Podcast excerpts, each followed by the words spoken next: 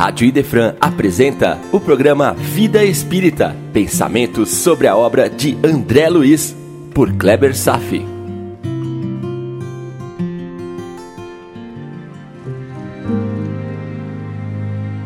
Olá, amigos, tudo bem? Nesse capítulo, conhecemos um pouco mais alguns detalhes da família de André Luiz. Por enquanto, sabemos que a mãe dele vive numa outra camada vibratória, ou pode chamar de esfera. Não sabemos quantas camadas vibracionais existem ao redor de nosso planeta, se dezenas ou mesmo centenas. De qualquer forma, as descrições acerca dessas regiões são mais raras. É uma informação mais restrita e mais etérea. Não sabemos os verdadeiros motivos de não conhecermos tais esferas superiores, ou de termos apenas informações vagas. Porém, sabemos o seguinte: tente descrever uma moderna cidade como Dubai ou Tóquio para um indígena da época do descobrimento do Brasil. Faça um esforço, tente explicar a ele certamente qualquer um teria uma grande dificuldade linguística para fazer uma tradução que se aproximasse do entendimento desses índios. E mesmo assim, falharia. Em 1944, já foi difícil descrever o aeróbus de nosso lar. Isso que ela é uma cidade intermediária, incrustada no umbral. Imagina descrever a realidade que existe a mil quilômetros para cima, ou mais distante ainda.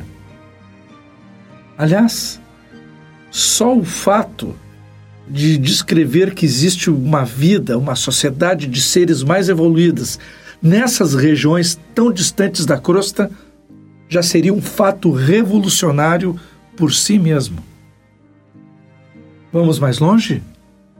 Júpiter o gigante de nosso sistema solar, planeta gasoso, tem uma descrição que vou pedir licença para transcrever um pequeno trecho da Revista Espírita de abril de 1858. Kardec de início escreve, abre aspas, as respostas que se seguem confirmam em todos os pontos quanto nos foi dito sobre esse planeta em várias ocasiões por espíritos diferentes e através de diferentes médiums. Fechar aspas. Ou seja, as informações são provavelmente verídicas por terem a concordância universal de vários médiums diferentes e de diversos espíritos diferentes em uma mesma época onde não haveria possibilidade de compartilhar massivamente essas informações. Hoje, com a internet, a concordância universal seria quase impossível de se obter. Alguém escreve algo agora, em minutos, esta informação já está presente no outro lado do mundo. Mas vejamos um trecho de uma conversa do espírito Bernard Palissy, que habita Júpiter com Allan Kardec. Abre aspas. Com que fim traçaste, pela mão do senhor Victorino Sardou, os admiráveis desenhos que nos deste sobre o planeta Júpiter, onde habitas?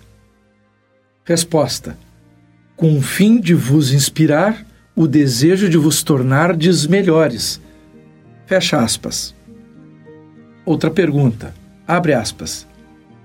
Pode-se comparar a temperatura de Júpiter à de uma de nossas latitudes?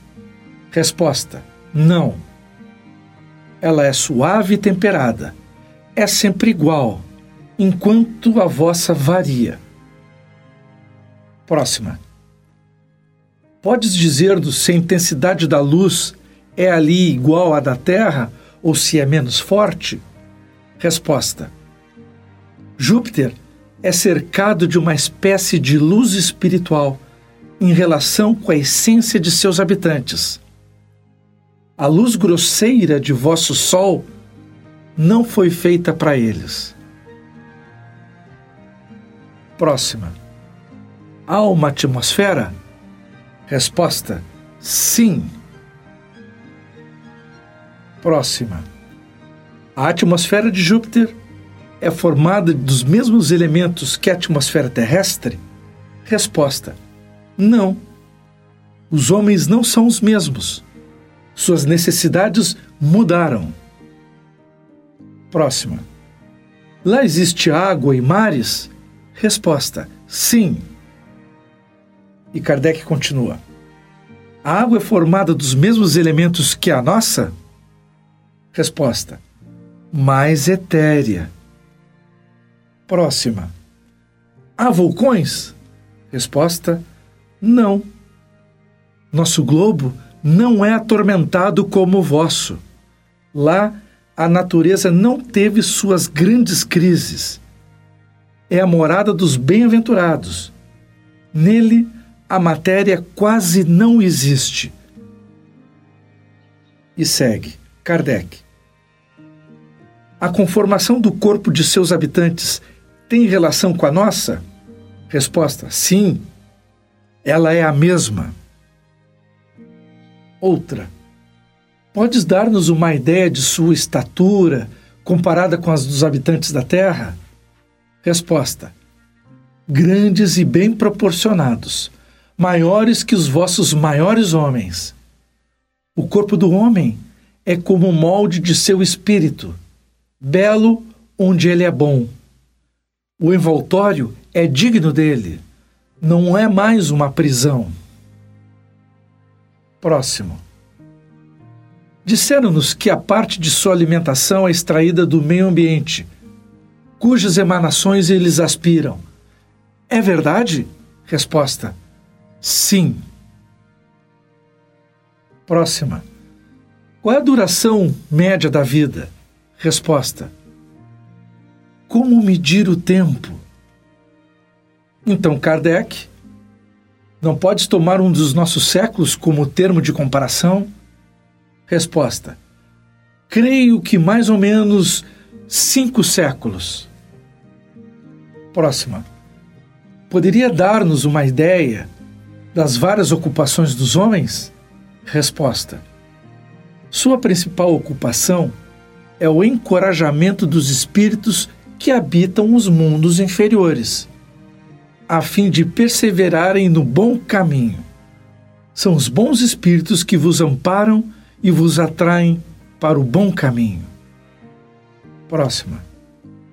Lá são cultivadas algumas artes? Resposta. Lá elas são inúteis.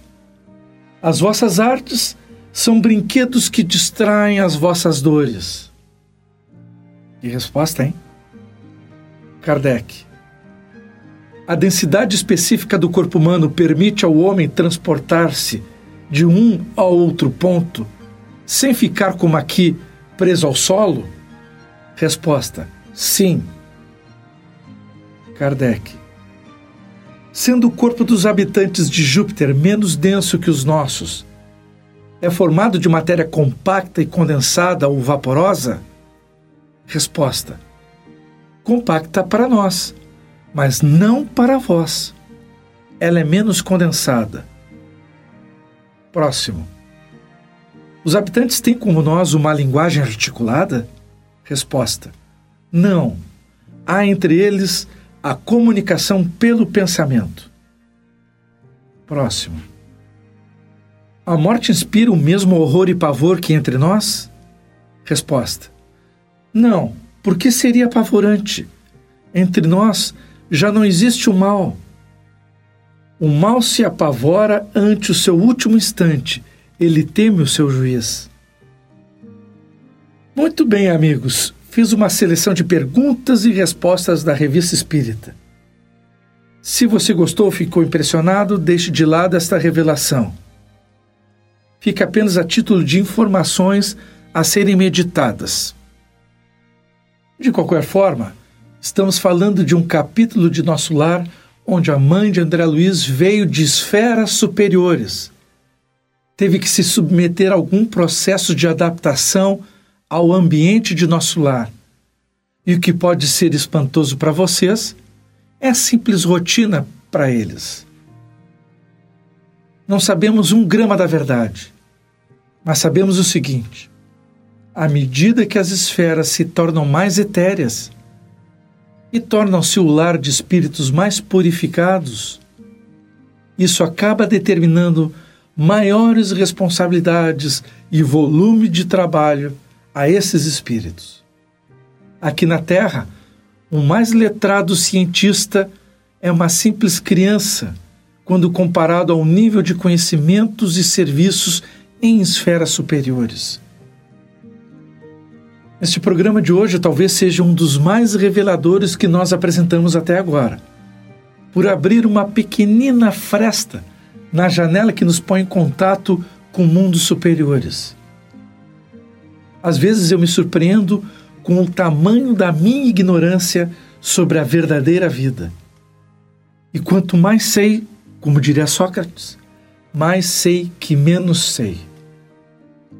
E mesmo com este ofuscante vislumbre da espiritualidade superior, nimbado de sabedoria resplandecente e de amor crístico, eles despendem uma boa parte de suas atividades para nos ajudar, para ajudar a crescer para Deus. E submersos na soberba lama tosca da nossa ignorância, às vezes respondemos num gesto de profunda ingratidão temerária que as coisas não são bem assim.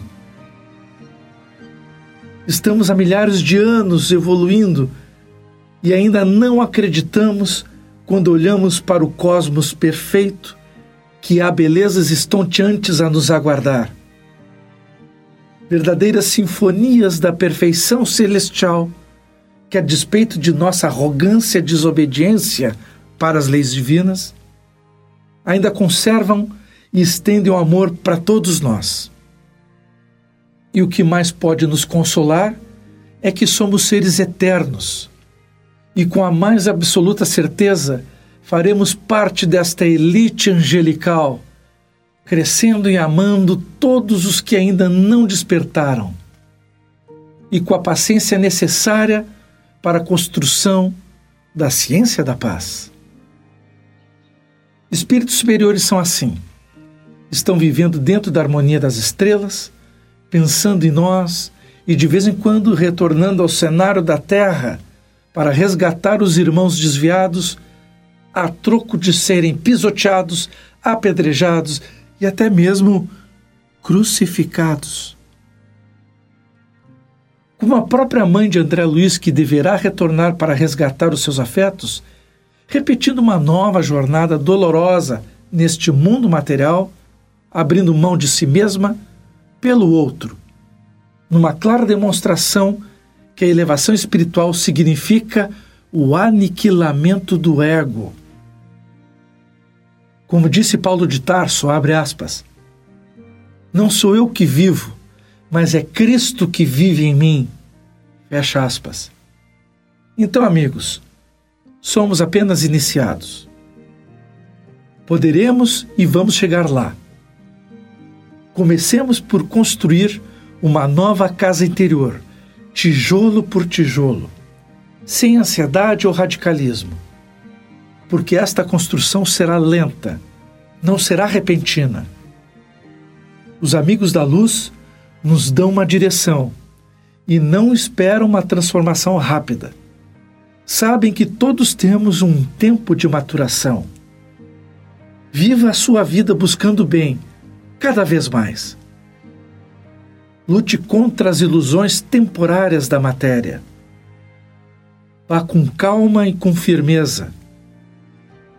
Seu maior concorrente é você mesmo. Por isso, não se compare com os outros santos e mártires. Trabalhe seus defeitos com consciência. Se perdoe e recomece sempre, nesta vida do eterno recomeçar. Um sorriso aqui, uma boa palavra por lá, já estará muito bom.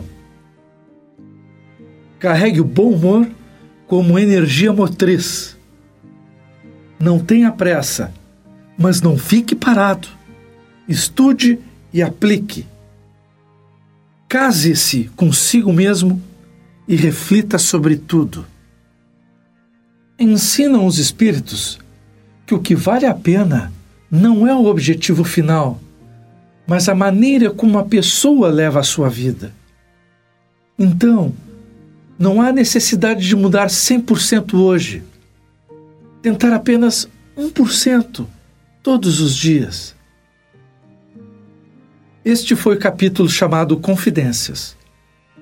Então, eu me propus a fazer estas confidências para todos que estão ouvindo e estudando André Luiz, na promessa de despertar sua verdadeira natureza que está apenas adormecida. Continuaremos no próximo programa analisando o capítulo 17, Em Casa de Lísias. Dúvidas? Correspondência?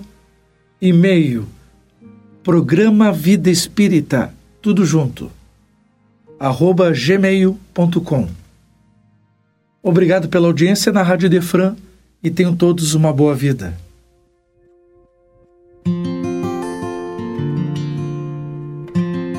A Rádio Idefran apresentou o programa Vida Espírita, por Kleber Safi. Todas as terças e quintas, às nove da manhã. Programa Vida Espírita